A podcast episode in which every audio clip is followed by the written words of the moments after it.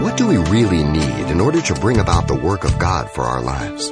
Today, Pastor Xavier Reese discusses the simple truths about the unforeseen power of God that is given freely to his people in order to effectively accomplish that which is beyond them. Let's listen. Jesus declared the disciples needed power through the Holy Spirit. In Acts chapter 1, verse 4, the disciples were to wait for the promise of the Father, which they had heard from Him. In verse 5, the disciples would be baptized with the Holy Spirit not many days from the command. The disciples were to tarry in Jerusalem. He already told them that until they would be endued or receive the power from on high and the Holy Spirit came upon them. He told them that at the very end of the Gospel of Luke in chapter 24, 49. He reiterates it in Acts 1 verse 8 before he is taken up. The Holy Spirit would come upon them. There's the phrase, there's the third preposition. You had with, in, here it is, epi, upon. Acts 1 8. For power, the word is dunamis. We get our word dynamic, dynamite. The baptism is not a mark of superiority or spirituality above others, because many people try to pull that card. It is for empowering and enabling. So the purpose of the baptism is for power, for empowering me to live the life, the spirit-filled life.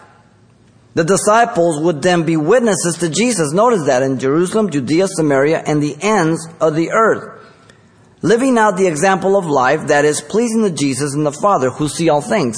The witnesses to Jesus, not to the world. That God looks down and sees my life is an example of living through the power of the Spirit, not just faking it. And if I'm a witness to God, I will be a witness to you. So people always say, see, we're a witness to, no, no, it's to Jesus. A witness unto me, Acts 1 8 says. It's always taught we're a witness to the world. He says to me, You're a witness to me wherever you're going to be. He begins in Jerusalem, Judea, Samaria, the end of the world. Interesting, huh? Because all things are open and naked to him. Hebrews 4.13 tells us. But also being a witness to the community by their lives as the light and salt of the earth. Because I am a witness to him, then I'm the salt and the light of the earth, as he said in Matthew 5, 13 through 14. Giving a defense to everyone who asks a reason for the hope that lies in me with meekness and fear, as 1 Peter 3.15 says. So primarily I'm a witness to Jesus, before Jesus, unto Jesus, and because I'm a true witness, then I'm able to be a witness to the community, light and salt. And when people ask me, because I'm filled with the Spirit of God and I'm filled with the Word of God, I can give them answers that will give them hope.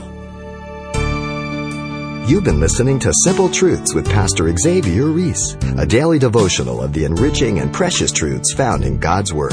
We're glad you've joined us and want to mention that today's message, as always, is available on CD for anyone who gets in touch. To make your request, give us a call at 800 651 8352. That's 800 651 8352. Or write us at Simple Truths, 2200 East Colorado Boulevard, Pasadena, California, 91107. Or visit our website, CalvaryChapelPasadena.com.